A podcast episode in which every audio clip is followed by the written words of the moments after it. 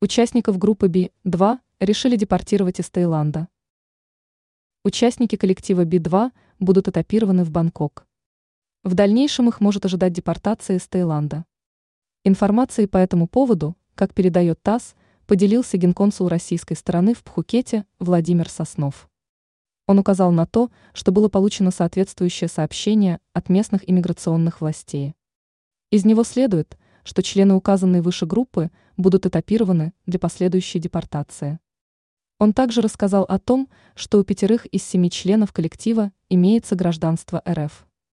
Двое участников смогли въехать в упомянутое ранее государство по паспортам Австралии, а также Израиля.